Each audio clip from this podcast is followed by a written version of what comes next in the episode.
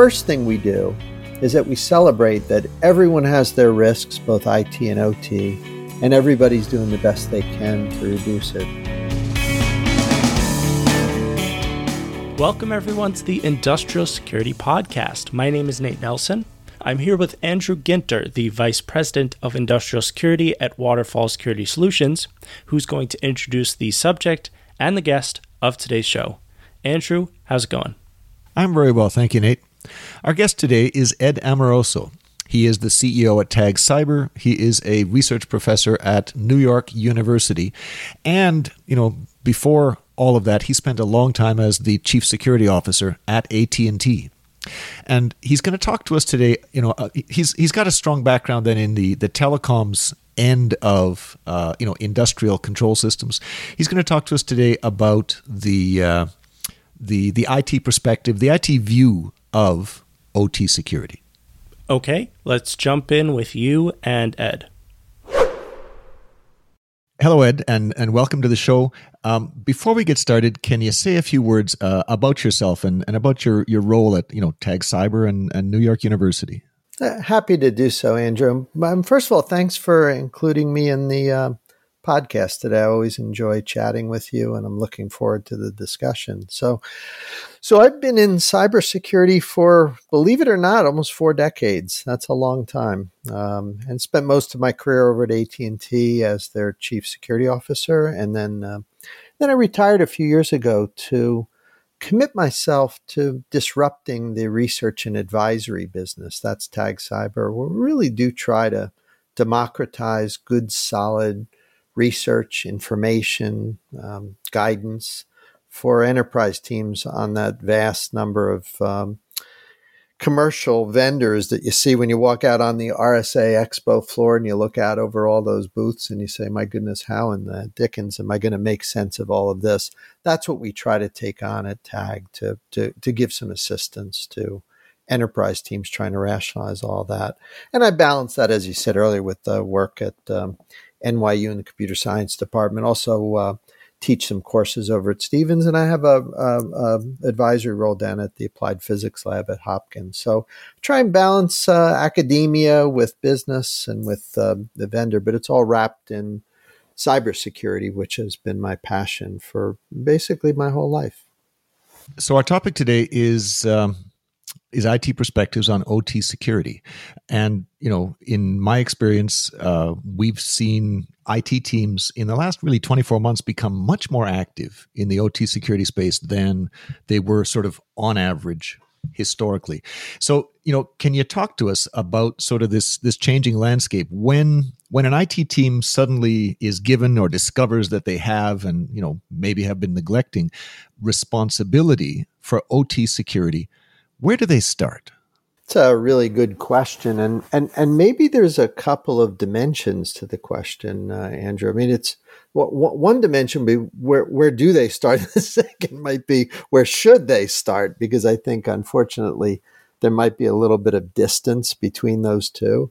Let me preface by saying, in my own experience working in telecommunications, I had the great advantage of kind of doing both. Right? I mean, there was a very traditional IT security component to running the program for a large telco, you know, hundreds of thousands of people using uh, computers and networks and systems to to do everything from billing to the day-to-day work, but also had a pretty massive physical infrastructure, the equipment that's required to operate tier one telecommunications services. So I got a, a bird's eye view into the problems that emerge in dealing with um, you know SCADA control and other types of um, OT based um, monitoring, management, and and securing of uh, tangible uh, infrastructure, op- operational infrastructure. So I got to see both.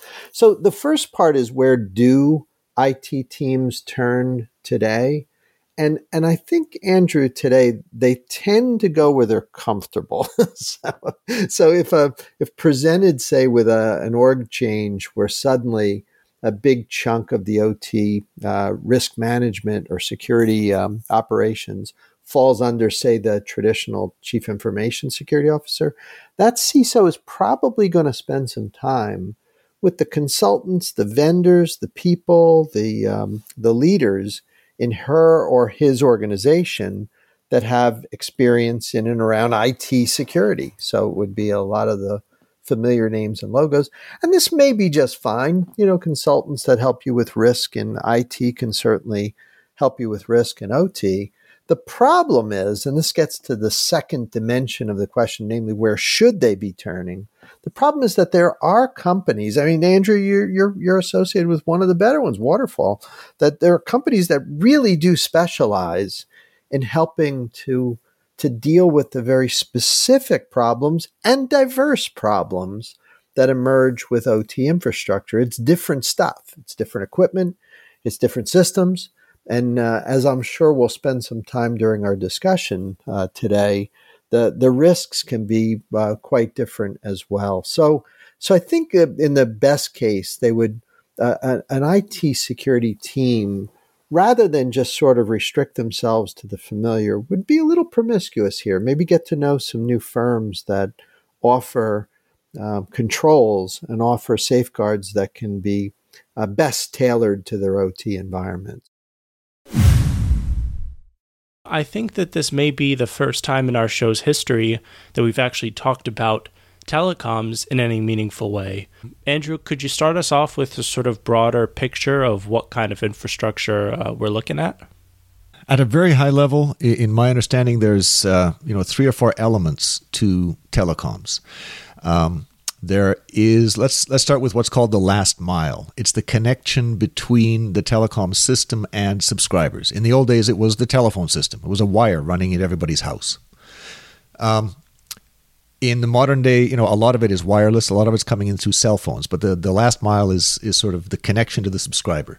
And behind that, it's all switching infrastructure. So the you know, in the old days, the telephone wires went into a, a, a local, you know, a neighborhood switching center where uh, they all got connected together. All of the the uh, the calls were multiplexed onto high speed communications and uh, were pushed off to another switching center. And these switching centers are sort of there's a there's a hierarchy of them, and eventually they go into a, a mesh network that's analogous to the, the transmission grid in the power system. Everything is connected everything in, in the, the, the ultimate backbone. Um, and you know everything from the last mile in, all of them are are switching technology that is figuring out where's this connection going and switching it and routing it to the uh, you know the next across the next uh, fiber optic nowadays. You know, in the past it was microwave. In the past it was uh, you know buried uh, copper. But this is you know this is the the telecoms infrastructure. It's some kind of last mile connection out to subscribers, wired or wireless, and then switching infrastructure and uh, connections between switches, working up into a hierarchy and ultimately, the backbone is this massive mesh network where lots of things have, have lots of connections and lots of redundant paths to get from, from A to B. But, you know, coming back to the, the, the topic of, of industrial control systems, um, the, the telecom space, in a sense, is more like a pipeline than, than it is like a, a you know, the, the you know than it is like a, a power generation company or a you know an, an, oil refining company. If you're producing power, you might have a hundred power plants. This one has a Siemens control system. That one has a Wonderware control system. The other one has a GE control system. All the screens are different. All the procedures are different. It's it's very much a hundred different things. You try to standardize, but you're always buying and selling these assets, and you know the control systems go with the asset. A pipeline is less like that. You know, a pipeline generally has one control center. There might be 20 operators sitting in that control center, but there's one control center controlling the entire pipeline. And if that control center, you know, burns to the ground, there's another one some miles away where everybody drives over to and takes over the the, the pipeline. Telecoms is like that. You know, AT&T was big enough to have multiple control centers, but each control center would control a wide swath of the the switching infrastructure. It's not true that every little neighborhood switch had its own control center. There's a, a very small number of control centers that sort of watch and control almost everything. Does that not introduce more risk that you might have in any one large swath, as you mentioned, uh, a single point of failure that could cause the whole network to come down for a lot of people at once? That's a good question. You know, in light of of cybersecurity concerns, um, the thing is that you know the nation's pipelines and telecoms networks and their control centers were designed rather some time before cybersecurity was sort of the the big imperative that it is today. And you know, it is what it is. These pipelines are controlled from a single site. The uh, the telecoms infrastructure, in my understanding, is controlled from a small number of sites, each of which controls a large swath of infrastructure. That's how it is. That's that's uh, you know, that's that's the way the world is. That's the the reality we have to secure. Can you go a little deeper? Um, you know, assuming they they they start talking to the right people, um, then what? It's it's one thing to talk to people. It's another thing to to act. What? How? Where, where should people start? Yeah, it's a good question. You know, IT uh, security teams are very good at monitoring. They they they know and understand the importance of trying to collect information, get, gain visibility. That would be the term that an IT team would use. You know, visibility into um, into what's there. You know, what what infrastructure is in place. So I do think that's a good place to start. You know, a good starting point for uh, a team to to generally start to assess risk by uh, examining posture. That's another very familiar uh, term in the IT security parlance. They'd be collecting visibility, determining posture, doing monitoring. These are the kinds of things. So, applying that th- those kinds of strategies to an OT environment that'd be a really really good place to start because you know they're going to start g- gaining a, an understanding of what they're dealing with. It's going to be different. The risks are different. The consequences are enormously different. Um, not, and you know, Andrew, you and I over the years, we've been friends a while. We we've talked about some of the differences between consequence in IT and in um, uh, uh, OT systems. And I think that when IT security teams start to sort of poke around and learn, you know, understand what OT infrastructure looks like, get a general sense of the types of risks that emerge, they're going to find that these are these are big risks in a lot of places, right? I mean, it can involve loss of life. It can involve the safety critical a- aspect in many OT environments can be quite daunting. So, so that for some will be a jolt. Again, in, in my life, it, it was something I'd grown up with in telecoms. I understood the physical consequences of uh, an OT attack. But but for an organization that may be just sort of taking on that responsibility, or somebody moving from an IT job to an OT job as part of their career, when they're first presented with this. Um, understanding of risk, understanding of posture, and they start connecting that to consequence. it's you know it's uh, they realize they're in the big leagues at that point, and you know because pe- people potentially can die if um, if a cyber attack is successful on OT infrastructure. So it requires one's full attention. If the teams, you know, start with with yeah, understanding consequences and visibility, um, often you know once once these these enterprise security teams get visibility into their OT systems, they will discover that you know most of the equipment in the OT system. Uh, it depends on the OT system. I'm, you know, I'm, I'm most familiar with things like power plants and you know refineries, and in, in a lot of these industries, you know, they'll they'll get the visibility and discover that the HMI workstation that's been on continuously for you know 18 months since the last uh, the last plant downtime where everything was refreshed, that workstation hasn't been patched for 18 months because it can't be because you you'd lose visibility into the plant operation. You're not allowed to, to run you know large physical processes blind for any length of time. So they find a lot of unpatched equipment. Some of the most important equipment they find hasn't been patched. Um, you know what what do they do about this? What you know how do they react? It's it's such a common situation. I know I know you deal with this all the time. Well, it, it happens all the time, right? I mean, in, in OT, you, you, can't just shut something down. you can you reboot or shut down a whole system, and you know some operational process breaks. So it's not it's not like um, hey, let's wait till um, evening and then reboot the system while everyone's asleep. in most OT uh, environments and infrastructure, that, that just doesn't work. So, so it takes a lot of planning to do this. You have to be intimate with the engineering team, intimate with the operations team. There has to be a clear understanding of when something in fact can be upgraded. Fr- frankly, if ever, there may be some times when it just wouldn't make sense. I mean, as an IT security expert, I know that we're constantly weighing and doing the cost benefit analysis of upgrading systems where you do have to you know, impose some downtime. You know, usually have an SLA with an hour a month or whatever. I think, uh, you know, three nines or something, four nines is like an hour a month, whatever it is. I forget the exact number, but whatever it is, you'd be normally in an IT environment perfectly fine with just shutting things down, upgrading, patching, doing whatever you need to do.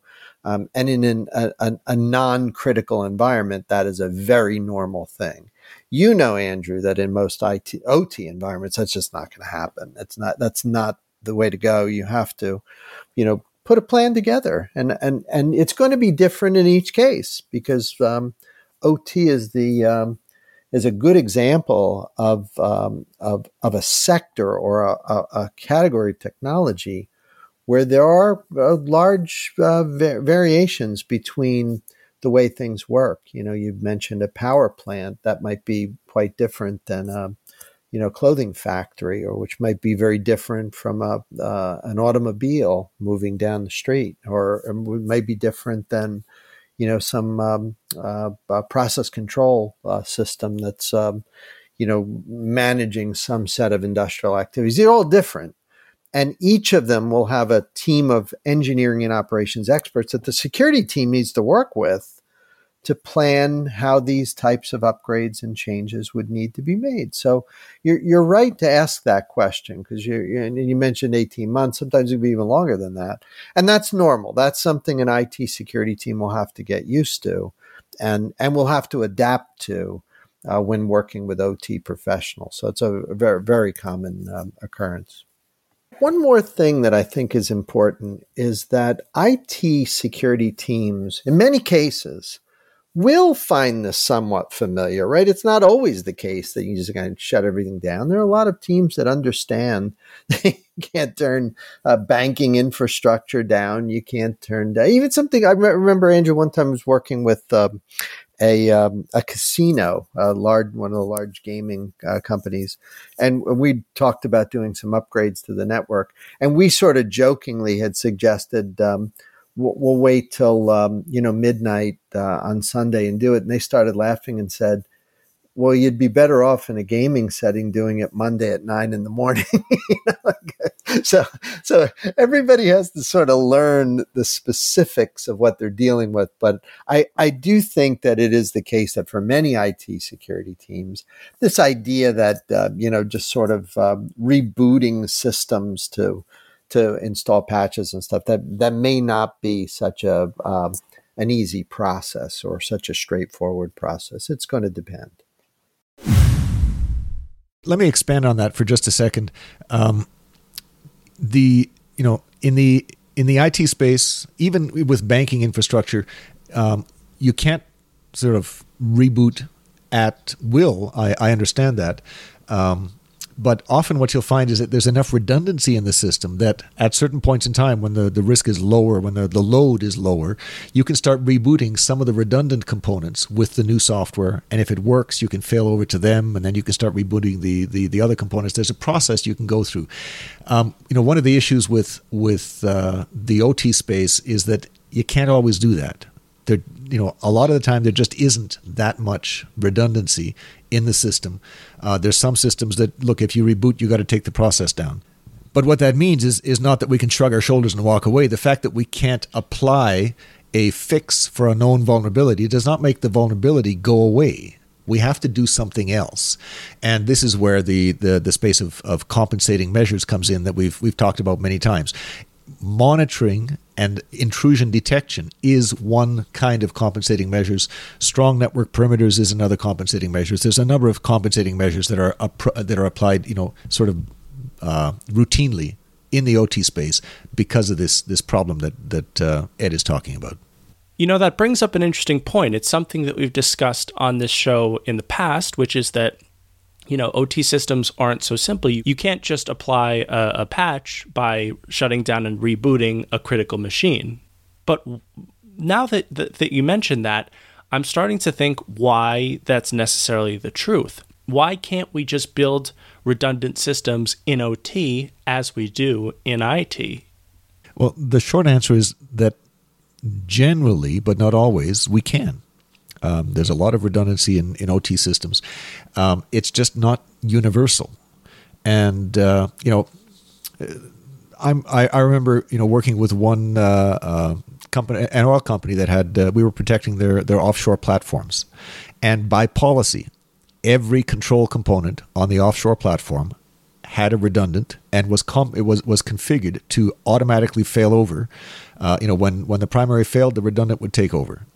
And so, yeah, um, you had that degree of redundancy.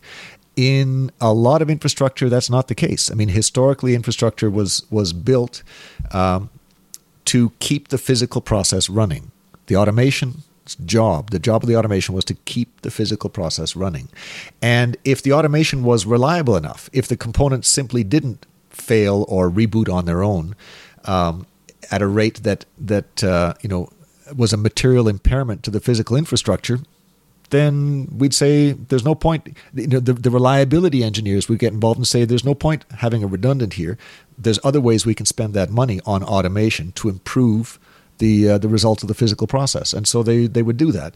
Nowadays, you know, with this this patching imperative, and we need to upgrade things, um, we're seeing you know rather more often people are doing redundant everything, but that's that's far from the case everywhere. It's you know it's a it's a concept that I think is is uh, starting to to work its way into the the awareness of the engineering teams. Um, that you might have to spe- spend a little bit more on automation so that we get uh, you know redundancy sufficient that we can start taking components down and doing things to them. We can be testing them for security. We can be applying patches, and so on. So coming back to to first steps, the first step is visibility. Um, but are we talking about you know visibility into sort of the state of the network or are we talking about sort of something much more security specific like in intrusion detection or you know incidents in progress? What what are you know what what does visibility mean? To an IT security uh, uh, practitioner it's going to mean monitoring. Uh, that that's the that's the key element. Certainly there's some static monitoring but usually it's dynamic where you're collecting data and trying to interpret it, trying to make sense of telemetry and pull data and logs and any, any other types of um, uh, information that can provide some contextual visibility into what's going on. You, you may notice, uh, Andrew, and I'll bet a bunch of the folks listening may notice that there's this trend in IT security toward these services that have the designation detection and response at the end you know, I, would grown up in managed security services where you were more actively engaged in in managing and and and and keeping devices up, like like managing a router and doing uh, checks on it, and and if it was broken, you'd fix it. It was part of the early cadence of doing managed services. Now there's an awful lot of security services, EDR for endpoint, uh, MDR for managed, uh, uh, NDR for network, and so on. That where the, the the the idea, the designation is EDR, uh, endpoint detection response, where detection and response essentially dictate a a more passive role in collecting data and then re- being responsive, being reactive to the data that's collected, as opposed to, you know, being more uh, in the mitigation path. So, an awful lot of security teams right now um, do do feel that monitoring is one of their most important r- roles and activities. And I think as they move into an OT context, this will be a, a natural progression, and that's a good thing, right? You want data to be flowing from an OT environment to a, an IT environment for that monitoring. At, at, Waterfall, you guys build a, a, beautiful data diode, one I've I've been a, a big fan of for years, where that kind of device can help to enforce that. And it'll be very comfortable for IT security teams to, to be pulling this data uh, but but also have the ability to at least sleep at night knowing that you know viruses are not being dropped into um, uh, a critical OT processing environment. So I think uh, uh, security, IT security personnel will be very comfortable with this idea of monitoring. It's something that I suspect they will uh, take as one of the first obligations as they start working more closely with uh, OT teams. And this this the the wind blowing in the direction of detection and response as um, you know as primary control activities. I, I do think that that's also consistent with this. So that's a good thing, right? Because I, I think Andrew, one thing you you I suspect you would agree is that there is a trend toward IT security teams um, taking on more responsibility for OT. We do see that. I, I see that in my work at um, Tag Cyber all the time.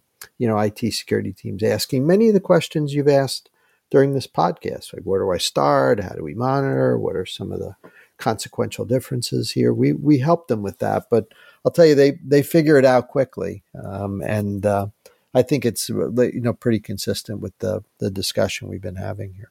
So I agree. We're we're seeing that uh, you know IT teams are becoming more engaged, but you know, can I ask you what is the state of the practice? And, and, and let me tell you a bit of a story to sort of illustrate. You know, this was a couple of years back. Um, you know, I'm at Waterfall. We were doing a lot of conferences, a lot of face-to-face marketing, and you know, I would show up and you know speak in in in the session, and then go and hang out at the booth and you know get some firsthand experience of of you know how are things going in terms of you know people coming by, what questions are asking. And you know, I would see stuff like you know, big conference, thousands of people. Somebody comes by from you know a big company, big company X, you know, Fortune 100. Uh, you know, tag on their uh, uh on their on their badge, name on their badge. You know, hi, I'm from X. Um, you know, what are you up to? We do we do OT cybersecurity, you know, SCADA security, industrial security, whatever you want to call it. You know, what what's your role at business X? Well, we, you know, we do the industrial control systems. Great, great. So, you know, we should be talking to you about security. No, no, no, they say. No, no, we we do the control systems. We don't do security. IT does security. You know, here's my business card. Send me email. I'll, I'll introduce you to the IT people. They leave. Uh, you know, two, three hours later, another person comes by same company x same company hi you know just spoke to a couple of your colleagues a couple hours ago what do you do i'm with the it security team ah well then you know the enterprise security team you're the people we want to talk to about industrial uh, and, and if i may you know i start with uh, you know so you're responsible for for security enterprise wide yes absolutely all of it including industrial control systems and they go uh no no no the control systems are special. Operations looks after them. So this was a couple of years ago, but we're talking big companies coming by. Operations says IT's got it covered. Enterprise security's got it covered. Enterprise security says uh, operations has got it covered. Nobody's got it covered. What's the practice? What's the state of the practice today? Is you know is this still a problem? It, it is still a problem, and I think that the anecdote you share is is probably very illustrative of what's going on in in a number of companies. There are still seams, um, and uh, you, you you'd like to at some point have something that is more uniform, but there, there's no question that in the typical large organization, like I sit on the, uh, I run a board subcommittee for a large en- energy company, and it's definitely an issue that um, this seam that exists. And the seam is both architectural, you know, sort of celebrated in the uh, canonical ITOT gateway or set of gateways that exist. And that may not be so bad because I'm very much in favor of segregation. So I, I like the idea of segregation. What I don't like is a big seam down an organization that's there, maybe not uh, not not by design, but more by uh, either legacy or um, uh, just organizational. So, so that seam could be technical, but but it also in many cases is is what you were alluding to in your example. Um, these organizational artifacts that pop up between this group and that group and that other group, you know, all with different backgrounds, all many cases, almost all cases, really smart, intelligent people. It's not like anybody here is not uh, capable with um, with great expertise in their in their um, specific area of um, of focus. that so that's never the the issue, especially in OT. I think Andrew, you would agree. Some of the uh, OT engineers that you run into, industrial engineers, uh, are amongst the smartest people you're ever going to run into in your whole life. You know, they're dealing with some really, really, really complicated systems. And I would also say that people who are attracted to IT security are, are also extremely intelligent people. These are women and men who um, are attracted to a discipline that's not easy. It's sort of easy to hack. It's not so easy to stop hack. So these are very intelligent groups, and the idea is they speak different languages, they have different backgrounds, and and organizationally they've sort of grown up in different places. So it's not unusual that you would see seams. Then you mentioned, you know, talking to this company and people. Uh, pointing to some other group as having responsibility.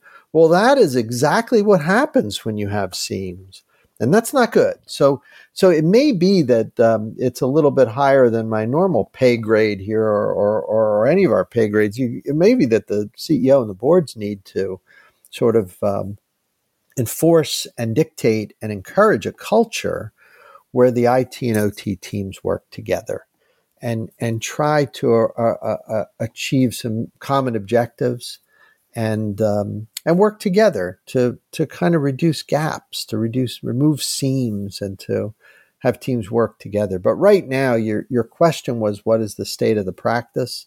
And I, I think your your example is uh, very illustrative. That there still are uh, some challenges that need to be dealt with. Some technical, some organizational, and some of them, um, you know, cooperative. So I, I, hope that's a helpful uh, description of what I think is going on in most companies.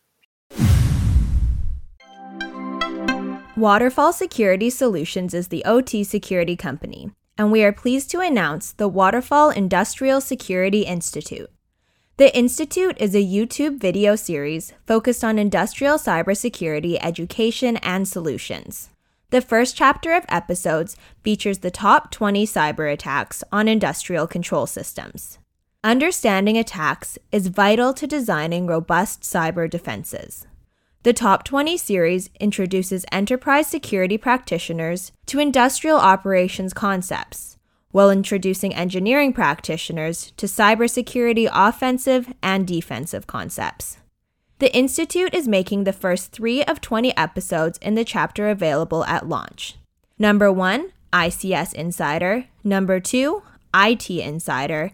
And number three, common ransomware. Please subscribe to Waterfall's Industrial Security Institute at youtube.com forward slash waterfall security solutions.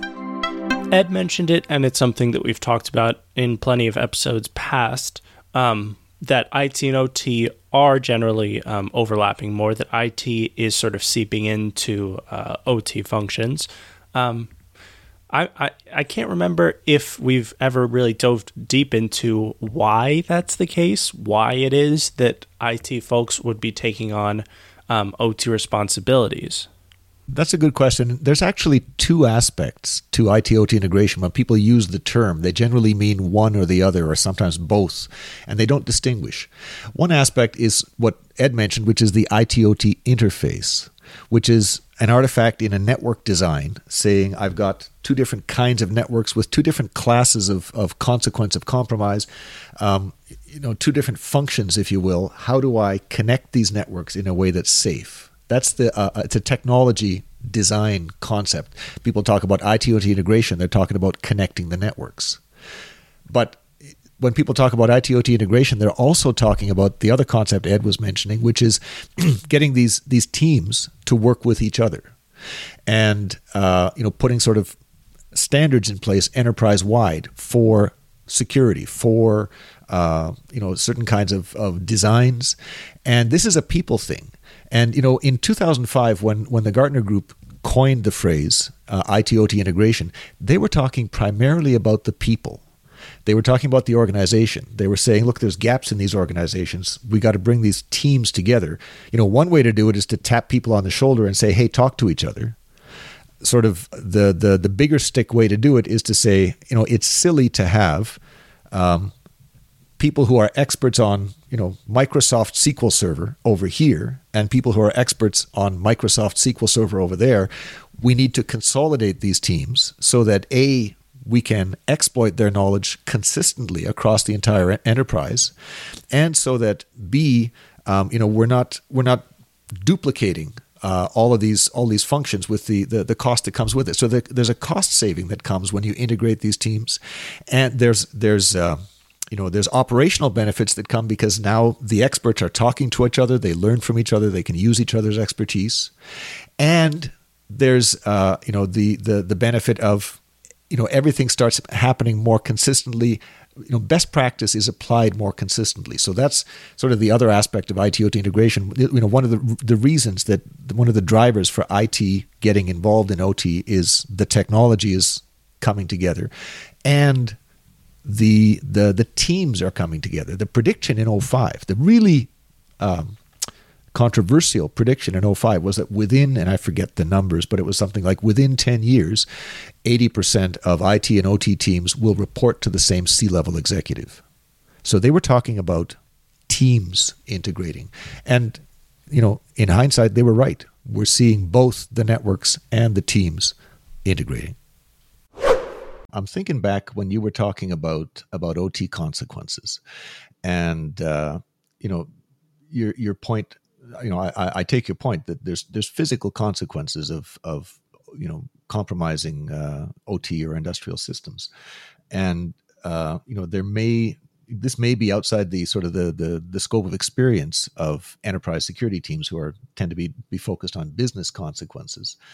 Um, but these teams, you know, some of the business consequences they're focused on, you know, if I mean, if you leak I don't know if if someone steals contract information on a, a billion dollar contract, and this is make or break for the company. You know, it's it, the company gets the contract, it you know survives the next five years. It loses the contract, it's out. We're, it's over. It's all done.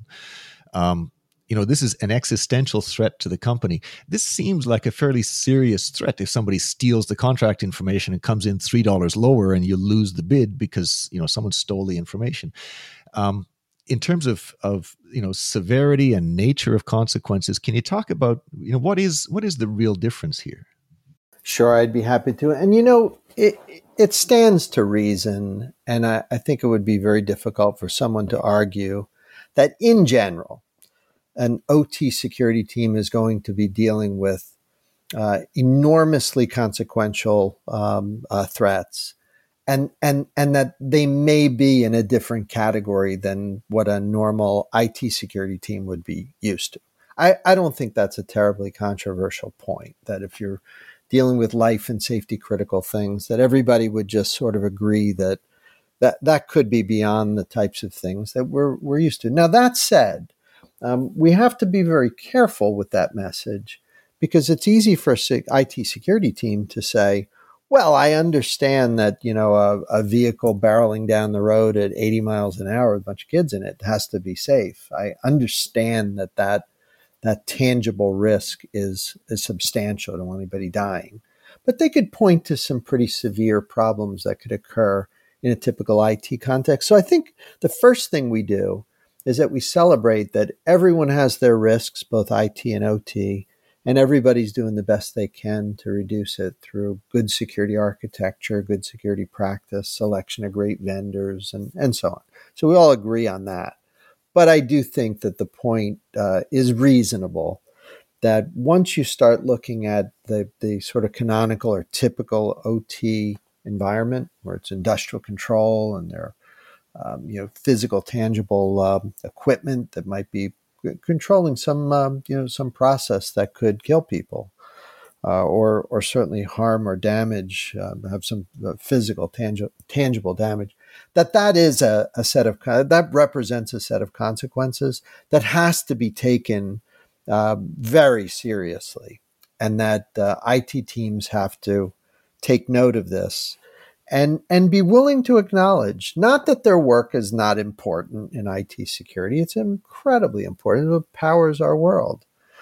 But that when they do take on responsibility for things that have this safety and life critical uh, implication it's a little different than what they're used to and it may require a little special attention a little change to certain processes a, a willingness to be flexible in how you work with and listen to and cooperate with the engineering and operations staff who in many cases may know better and may understand, you know, what's acceptable and what's not.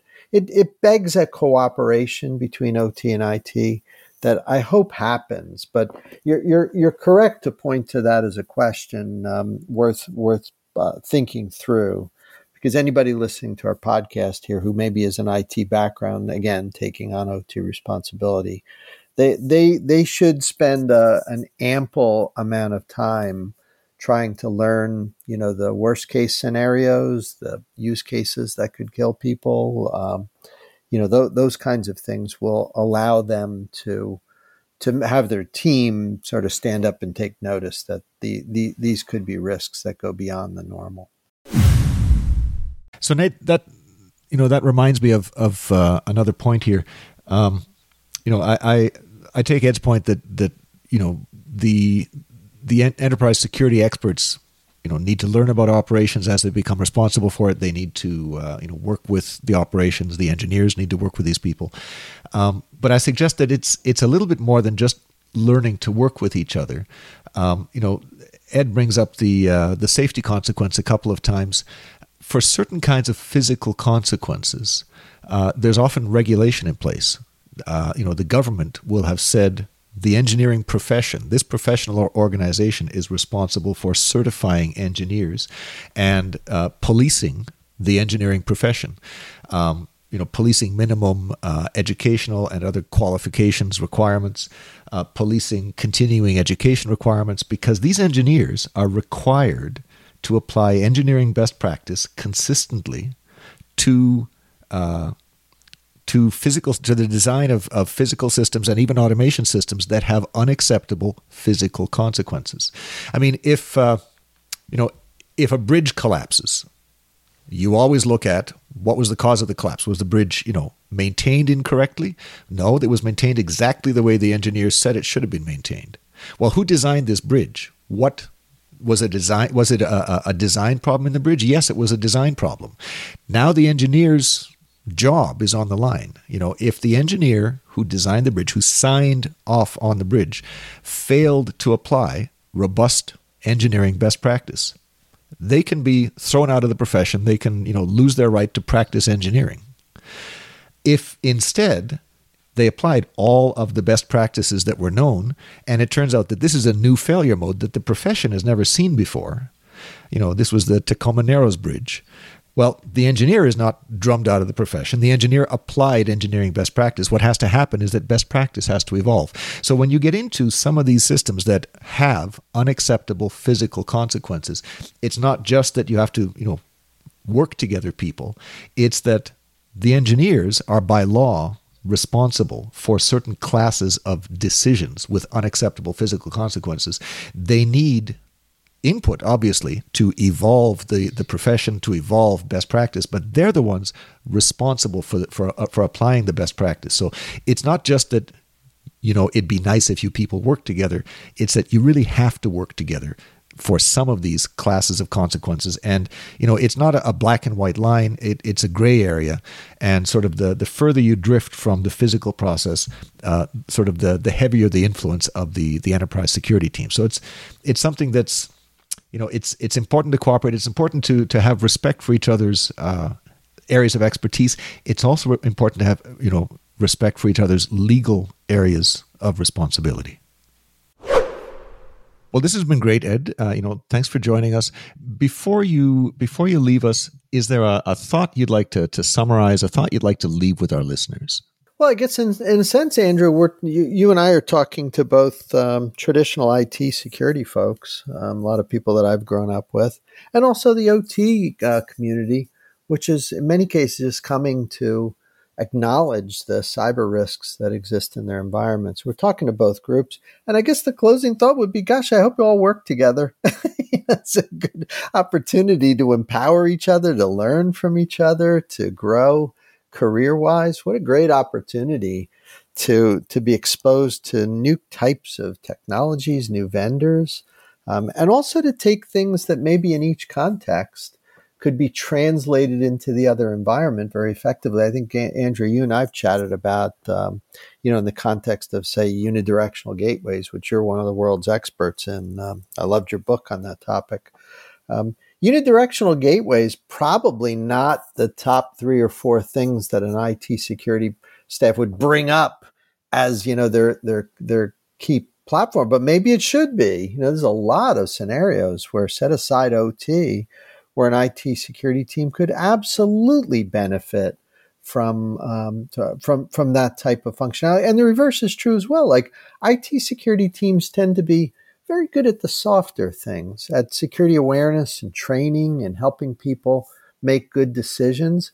I, I would say that OT process engineers haven't had to deal with that. When was last time a industrial engineer had to, you know, message a large community about making good decisions, you know, uh, everyday usage. You know, maybe, maybe seatbelts in cars would be an example, but but they maybe they can learn some of these softer skills from the IT security team. So I, I would say, Andrew, my parting message would be that the two groups should try to uh, work together, co- cooperate, and perhaps um, create a, an environment of, of, empowerment on both sides. And maybe that seam that we talked about earlier, uh, perhaps we could start to see that seam uh, melt away. So that would be my hope. Andrew, for your last word. Yeah, so I mean, obviously, I I, uh, I want to echo Ed's point that cooperation is vital. Um, and you know, I like the point that that he made. It it was a little bit subtle. I don't know if people caught it. He said, you know, don't view this as as a chore. View it as an opportunity. It's an opportunity to learn something interesting. Um, you know, I was reading recently. Now I forget where I was reading it, but I, I was reading this article. There was I think, a whole book published on the topic. The most important word in the English language is the word get. It's not that I have to cook supper tonight. I get to cook supper tonight. I have, you know, I, I have a kitchen. A lot of people in the world don't. I have food. Not everyone does. You know, I have the the the the you know the the tools and the spices and you know, I have a lot. I get to cook supper tonight. So, you know, take the the analogy over to the the uh, the ITOT integration thing. It's not that I have to go work with those engineers. It's that I get to go work with those engineers. Here's an opportunity. You know, every you, you it, it all depends how you look at the world. And and uh, you know I really like that point that that uh, this is an opportunity. I get to go work with these people and learn something and you know make some new connections and and, and so on. Okay. Well on that cheery note thanks to Ed Amoroso for speaking with you Andrew and thank you Andrew for speaking with me. Always a pleasure Nate. We'll catch you next time. This has been the industrial security podcast from waterfall. Thanks to everybody listening